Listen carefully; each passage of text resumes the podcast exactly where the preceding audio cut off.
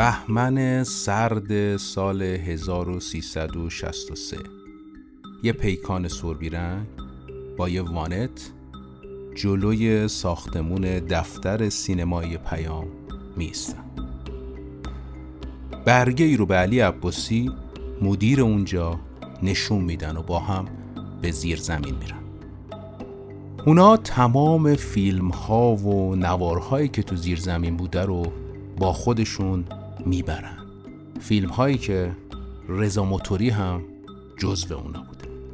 بعدا به آقای عباسی رئیس سازمان سینمایی پیام خبر میدن که تمام نگاتیف ها رو سوزوندن. اما حقیقت چیز دیگه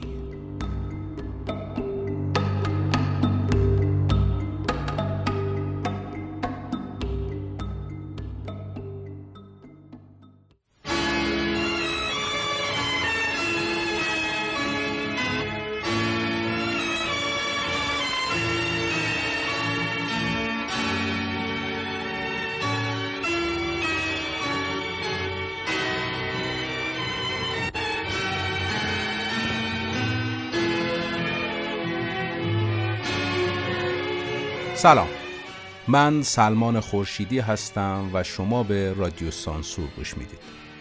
ما قصد داریم تو هر قسمت از رادیو سانسور داستانها و ماجراهای پشت پرده تولید فیلمهای تاثیرگذار سینمای ایران رو براتون تعریف کنیم.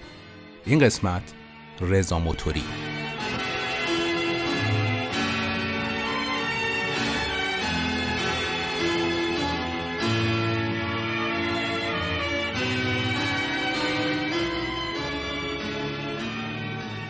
قصد دارم این قسمت رو با تهیه کننده کار شروع کنم.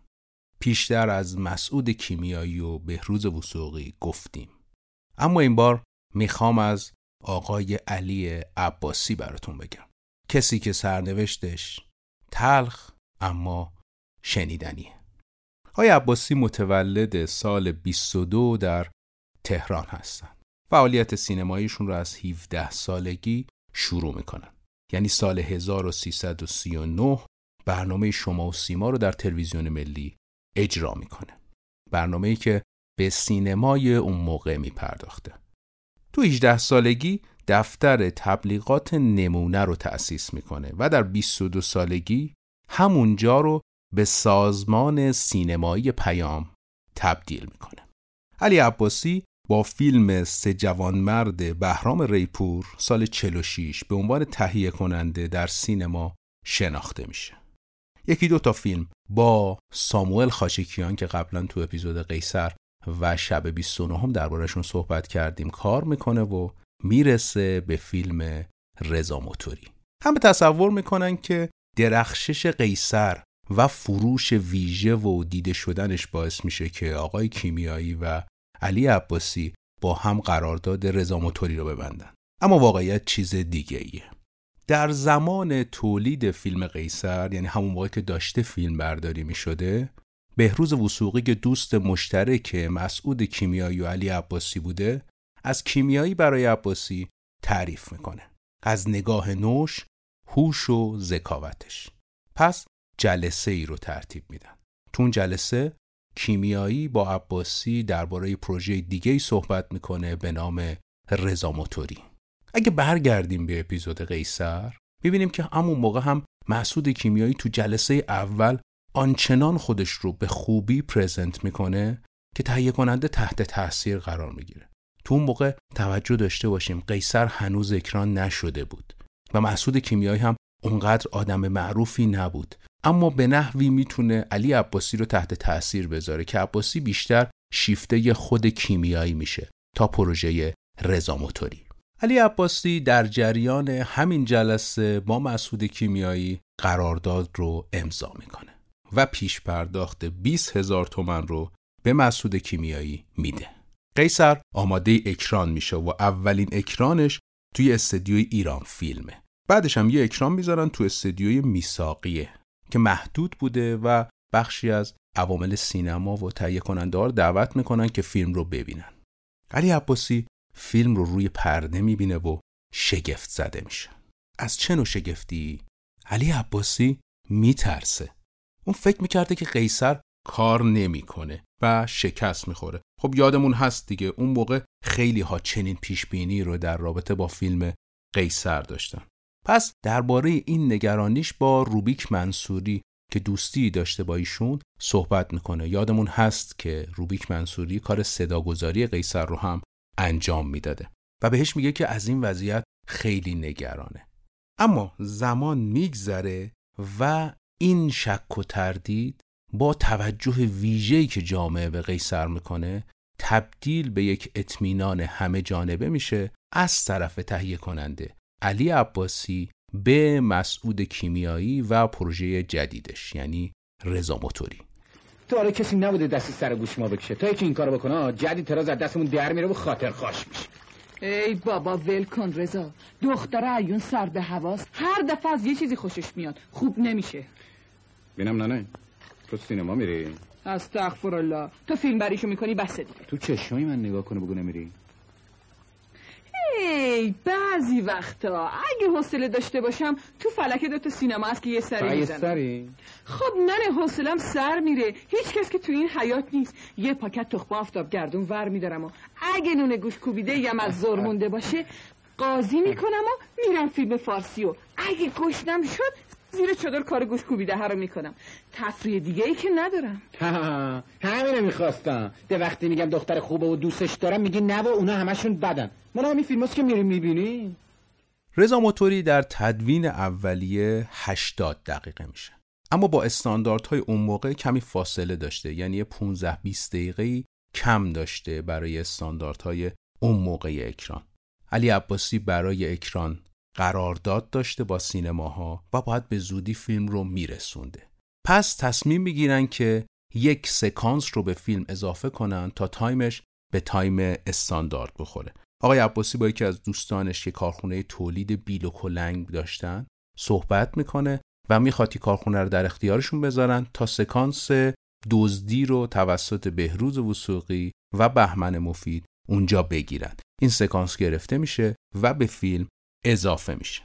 در زمان بررسی ها و گرفتن پروانه هم یه سری ممیزی ها داشتن که بیشتر سمت خود آقای کیمیایی بوده تا خود فیلم. خب می‌دونیم بعد از قیصر محسود کیمیایی تا حدودی جایگاهش حساس میشه و به همین جهت حساسیتی روی ایشون بوده. اما نهایتا با گفتگوهایی که آقای عباسی صورت میده فیلم پروانه می‌گیره و در سال 1349 در عید فطر فیلم به اکران می‌رسه. رقیب اصلی که در اکران فیلم داشته فیلم مردی از جنوب شهر صابر رهبر بوده. فیلمی با بازی محمد علی فردین. تا حدودی اکران همزمان این دوتا فیلم آیا عباسی معتقده که باعث میشه سهم کمتری از فروش فیلم ببره. اما توجه کنید علی عباسی اون موقعی که داشت قیصر رو در استودیو میساقیه می‌دید فکر می‌کرد کل پولی که به مسعود کیمیایی داده و قراردادی که بسته منجر به شکست میشه.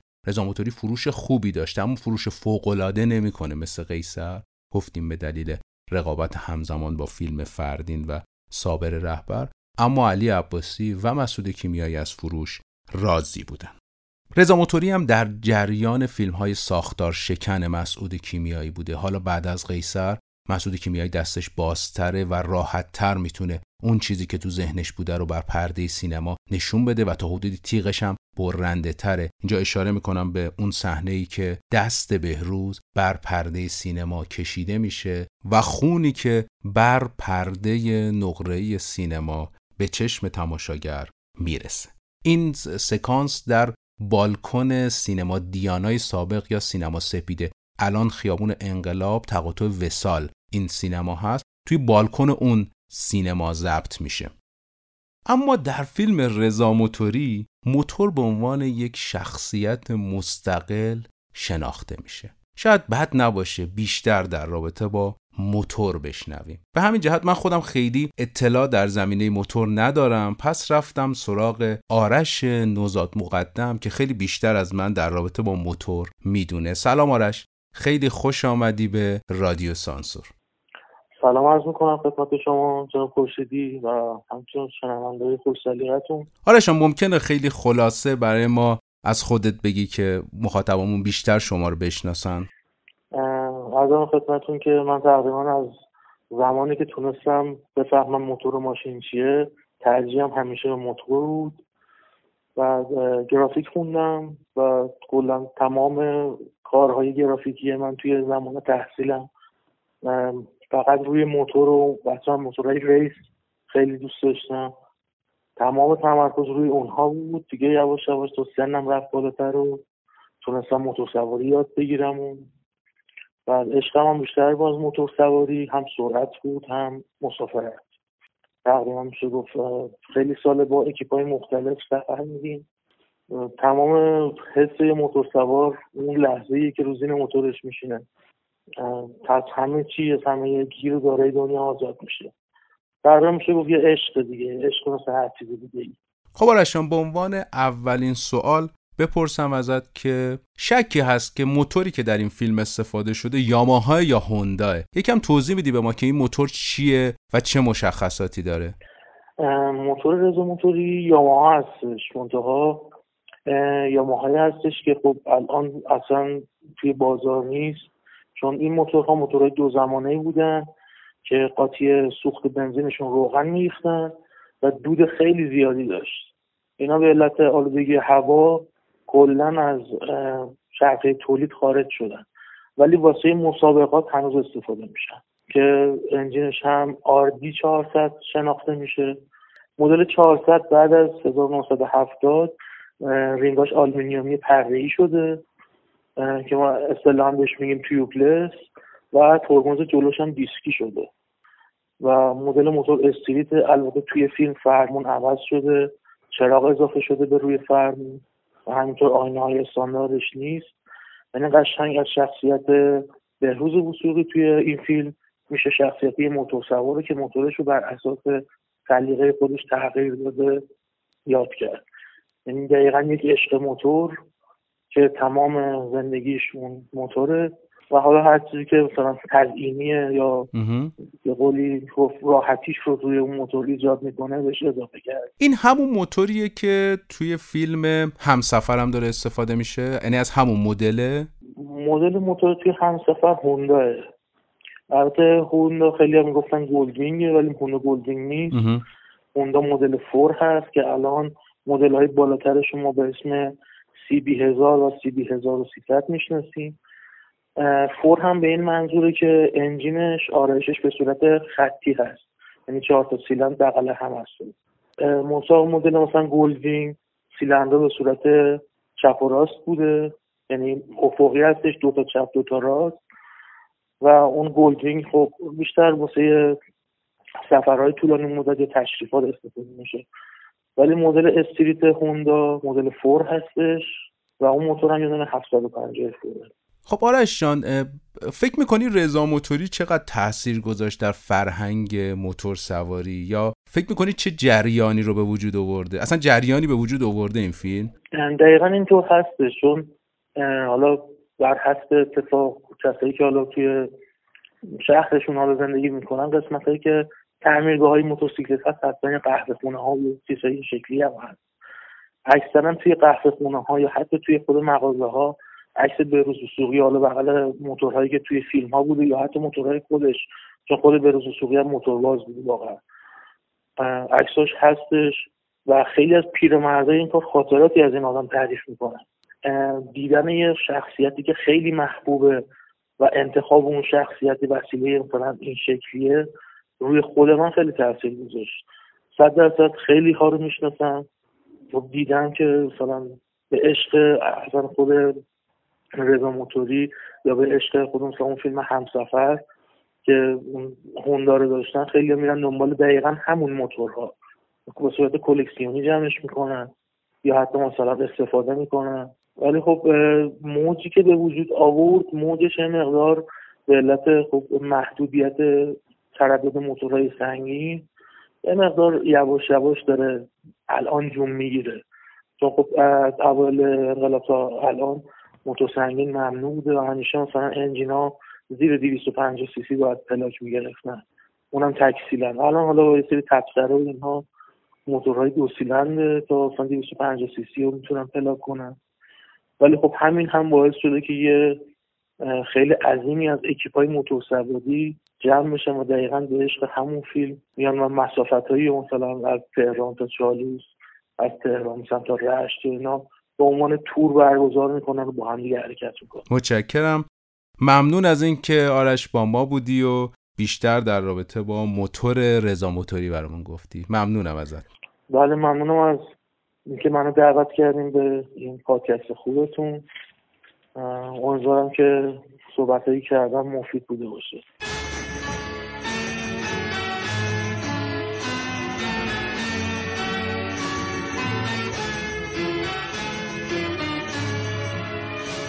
میگم حالا بگو از من بیشتر خوشت میاد یا از این موتور که انقدر تعریفشو می‌کنی؟ خوب نگاش کن. انگار جون داره. آدم حد می‌کنه وقتی نگاش می‌کنه.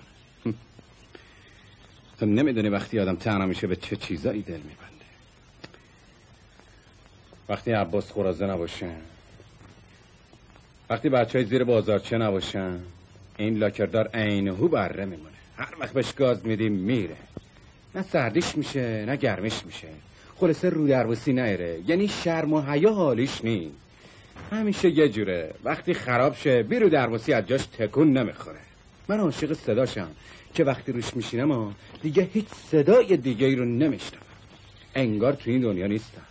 باز سوارش باز سوارش میشی تا بفهمی من چی هست. می‌کنم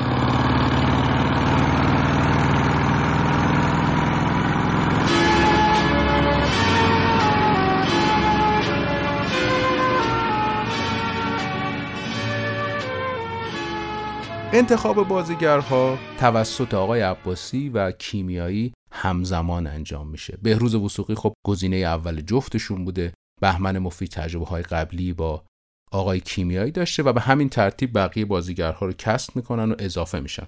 بهروز توی فیلمی قبلا که کار آقای دکتر کوشان بوده سال 44 به نام دزد بانک در دو تا نقش همزمان بازی می‌کنه. این دومین فیلمیه که بهروز وسوقی در دو تا نقش بازی می‌کنه. که در رضا موتوری می‌دونید دیگه در دو تا نقش بهروز داره بازی می‌کنه. این دومین فیلمشه.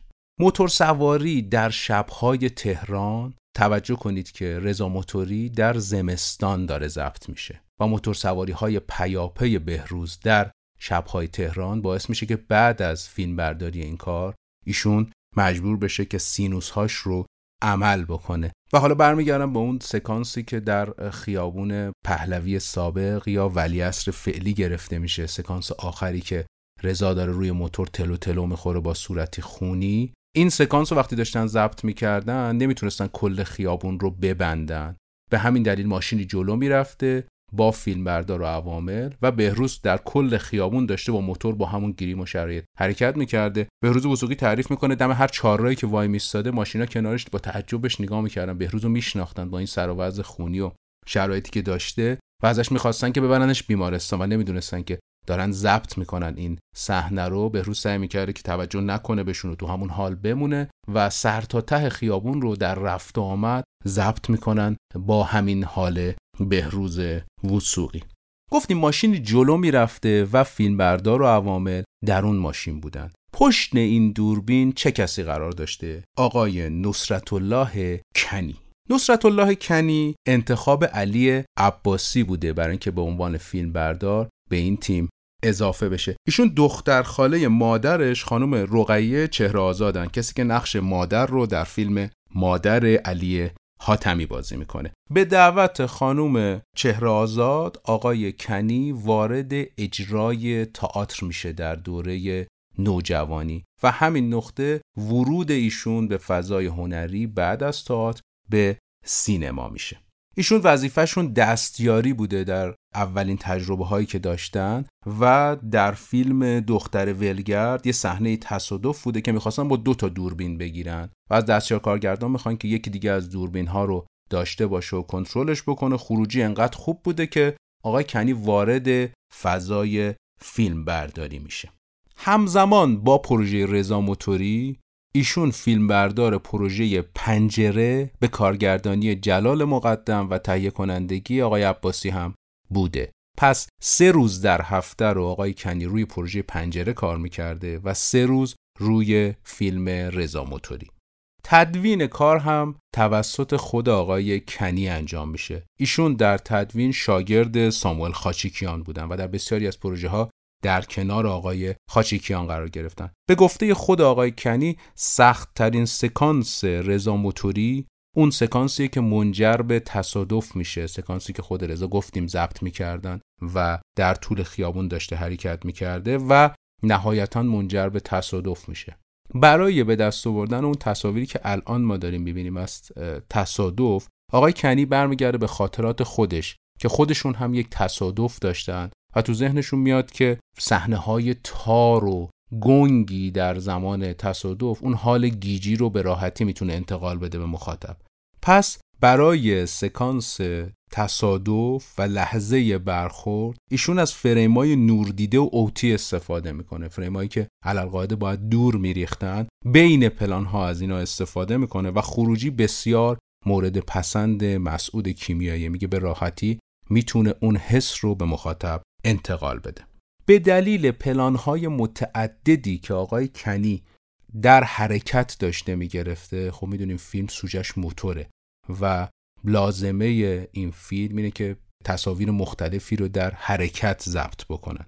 ضبط کردن تصاویر مختلف در حرکت باعث میشه که بعد از این پروژه آقای کنی مجبور بشه دیسک کمرش رو عمل بکنه. ایشون از پنجره ماشین به شکل عمودی بیرون می اومده و خم می شده تا بتونه اون قاب لازم رو ببنده و به کمرشون فشار میاد و مجبور میشن که کمر رو بعد فیلم عمل بکنن. از کارهایی که آقای کنی انجام دادن می‌تونیم به صادق کرده ناصر تقوایی و حسن کچل علی حاتمی هم اشاره بکنیم. عکاس این فیلم آقای امیر نادری بودن. عکاس قیصر هم ایشون بودن. پیشتر با سازمان سینمایی پیام و آقای عباسی همکاری داشته و آقای عباسی هم بسیار به ایشون اعتماد داشته. انقدر فریم های متعددی رو هم در قیصر هم در رضا موتوری آقای نادری ثبت می‌کنه که به شوخی یک بار میگن که اگر یکی از راشا یه زمانی گم بشه آقای نادری انقدر عکسای متعدد داره که می‌تونه اینا رو پشت سر هم بچینه و عنوان همون پلان تحویل تدوینگر بده. خواهش می‌کنم. دیگه بسته هیچ جور نمی‌تونم به چشمت نگاه کنم. بیا یه فکری بکن. دیگه مثل اولت نیستی. شدی مثل لاتای بیست سر و پا. بسته دیگه. نگاه کن. به من میگن رضا. ما این اولم هم همیشه همین ریختی بودم. به من میگن رضا موتوری. می‌فهمی خانم جون اون فرخان الان کت بسته تو دیوونه خونه جام منه. به من میگن رضا موتوری. رضا دوسته من نمی‌تونم این ریختی معدب باشم. من یه جور دیگم اگه میشستم پاک آبرون پیش خودم می‌رفت. به درک که آبروی تو رفت؟ من اگه یه رو دعوا نمی کردم اون رو شب نمی‌شد. قالی رو همچین تو اتاق نارخوری بعد مهمونی می‌زدم که برش داغ داغ روش بود. بعد گوشتم کنارو شروع کردم این سینما به اون سینما فیلم بری کردم اون موقع ده تا سینما یه فیلم میذاشتم اما وقتی باز دو مرتبه رفتم سراغ دزدی که سینما هر کدومشون تنهایی فیلم نشون می‌دادن. آره. همه دیگه تنهایی. از خاطرات آقای کیمیایی و منفردزاده گفتیم که چطور با هم آشنا شدن در دوران کودکی و نوجوانی در کنار همدیگه بودن. توی پروژه قیصر با همدیگه کار کردند. پس گزینه بسیار خوبی بوده برای محسود کیمیایی که آهنگساز فیلم رضا موتوری هم اسفندیار منفردزاده یا به قول خود آقای کیمیایی اسفند باشه. رضا موتوری در حوزه موسیقی یه حرکت جدید بوده اون موقع. چرا؟ چون معمولا ترانه ها و موسیقی هایی که در فیلم ها استفاده می شده یکی از بازیگرها اون رو لب می زده. اما در رضا موتوری این اتفاق نمیافته. الان خیلی رایجه. اما اون موقع یک حرکت جدید بوده و تا حدودی پر ریسک. ابتدا منفرد زاده اماد رام رو به آقای کیمیایی پیشنهاد میده برای اینکه ترانه این کار رو بخونن. اما آقای کیمیایی مخالفت می‌کنه و میگه دنبال یک صدای نوام به دلیل اینکه چیزی که این فیلم داره میگه متفاوته و صدای متفاوتی رو می‌خوام آقای منفردزاده پیشنهاد میده که صدای فرهاد رو بشنون. اون زمان فرهاد در کابار کوچینی همراه بلکت شعرهای انگلیسی میخونده و فارسی نمیخونده. دو شب پیاپی آقای کیمیایی و منفردزاده به کوچینی میرن تا صدای فرهاد رو بشنون. آقای منفردزاده به فرهاد پیشنهاد میده که این کار رو بخونه. قبلا یک تجربه ناموفق های فرهاد از خوندن شعرهای فارسی داشته و با خودش عهد کرده بوده که دیگه فارسی نخونه. منفردزاده یک قولی به فرهاد میده. میگه بیا این کار رو ضبط بکنیم. در صورتی که مورد پسندت نبود من همونجا نابودش می‌کنم و ازش استفاده نمی‌کنیم. در صورتی استفاده میشه که خودت بپسندی و خودت تایید بکنی. علی عباسی یک شب شهیار قنبری و اسفندیار منفردزاده رو در اتاق بالای دفتر پیام با هم تنها می‌ذاره تا صبح بتونن ترانه و آهنگ مرد تنها رو تکمیل بکنن. در روز موعود اسفندیار منفردزاده همراه فرهاد به استدیو تنین میرن در خیابون رامسر. این اولین استدیوی ضبط خصوصی بوده. استدیویی که مدیرش آقای تورج نگهبان و پرویز عطابکی بودند. بسیاری از ترانه ها و موسیقی های ماندگار ما در همین استدیوی تنین ضبط میشه. همونجا کار رو live ضبط می‌کنن. یعنی منفردزاده قبلا موسیقی رو ضبط نکرده بوده و فرهاد روش بخونه. به صورت همزمان فرهاد می‌خونه و نوازنده ها مینوازن. زمانی که تموم میشه اسفندیار منفردزاده آماده میشه تا یه خروجی بده به آقای فرهاد. اما فرهاد انقدر از کار راضی بوده که صبر نمی‌کنه حتی خروجی رو بگیره. تایید رو به اسفندیار منفردزاده میده تا بتونن از این کار در فیلم رضا موتوری استفاده بکنن. ترانه مرد تنها به نوعی مثلث فرهاد منفردزاده و قنبری رو شکل میده که در آینده تأثیر بسیار زیادی در الگوهای اجرای فرهاد و همچنین اسفندیار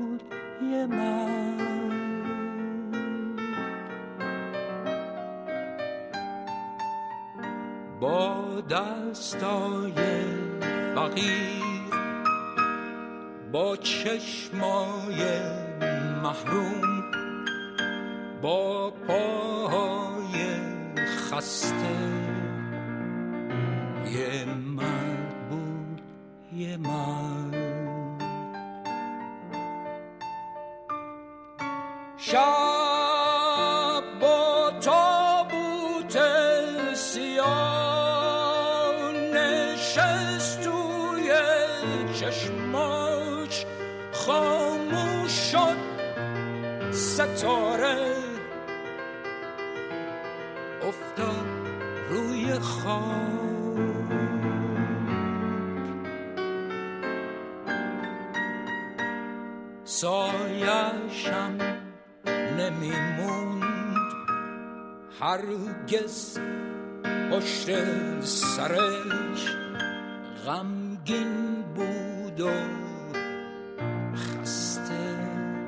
تنهای تنها.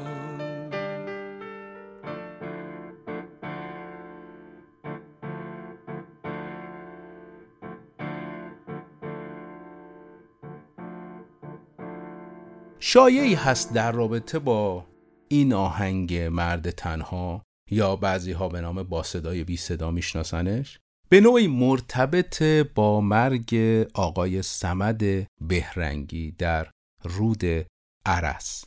کانون پرورش فکری قصه ماهیسی های کوچولو رو از سمد بهرنگی در دو تا صفحه منتشر می‌کنه که موسیقی که استفاده شده بوده موسیقی همین کاره و شایعاتی هست که به این فضا دامن می‌زنه که ترانه این کار کاملا مربوط به آقای بهرنگیه. اما هم شهیار قنبری و هم اسفندیار منفردزاده هر گونه ارتباط این ترانه رو با مرگ سمد بهرنگی به طور کامل رد می‌کنن. خب حالا برگردیم به اول ماجرا.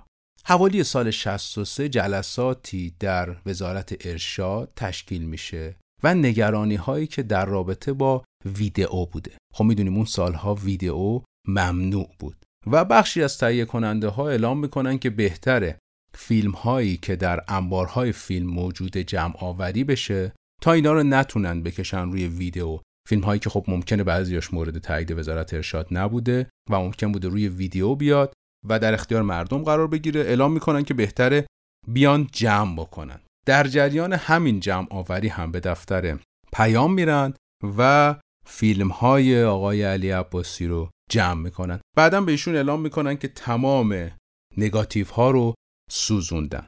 در نظر داشته باشین که اون زمان آقای عباسی پوزیتیو ها رو فقط در اختیار اون گروه قرار میده و نگاتیو ها رو در اختیارشون قرار نمیده. به خیال اینکه بعدا می‌تونه از روی همین نگاتیو ها دوباره خروجی بگیره. اما زمانی که آقای عباسی ایران نبوده دوباره همون گروه میرن به انبار فیلم پیام و حتی نگاتیو ها رو هم می‌برن. اعلام می‌کنن که تمامشون رو سوزوندن. محسن مخملباف روایت می‌کنه که تمام این موارد رو از دفترهای فیلم جمع می‌کنن می‌برن به یه بیابونی افراد نماز می‌خونن و بعدش کلش رو آتیش می‌زنن.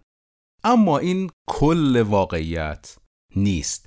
به دلیل اینکه این موارد همگی در فیلمخانه ملی نگهداری میشه و سعی و سالمه. جالبه کسی که اون زمان این موارد رو دسته بندی می‌کرده و تفکیک می‌کرده برای اینکه حفظ و نگهداری بشه آقای جمال امید بوده کسی که ما بارها اشاره کردیم به کتاب تاریخ سینماشون.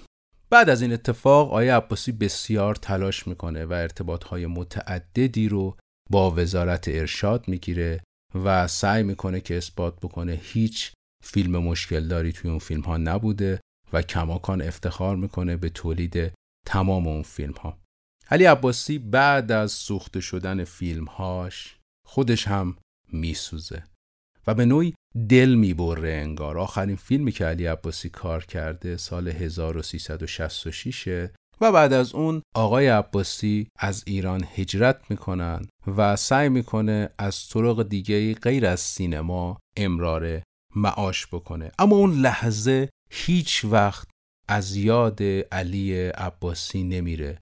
علی عباسی همواره با کابوس سوخته شدن نگاتیوهاش از خواب میپره و کماکان فکر می‌کرده که بخشی از عمر هنریش به شعله های آتش سپرده شده.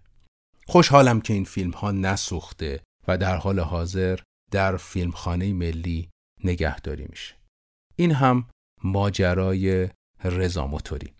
خوشحالم که با ما هستید. لازمه که تشکر بکنم از همه دوستانی که در حامی باش از ما حمایت کردند. فقط من خواهش می‌کنم از دوستان کسانی که لطف می‌کنن و به صفحه حامی باش ما میرن اسم و یادداشتی برای ما بذارن. چون بخشی از این دوستان هیچ اسمی حتی ازشون نیست. و برای من خیلی دلنشینه خوندن پیام های شما. ازتون می‌خوام که مثل همیشه از پادکست فارسی حمایت بکنید رادیو سانسور رو به دوستانتون معرفی بکنید. اینجا تهران من سلمان خورشیدی رادیو سانسور رو شنیدید.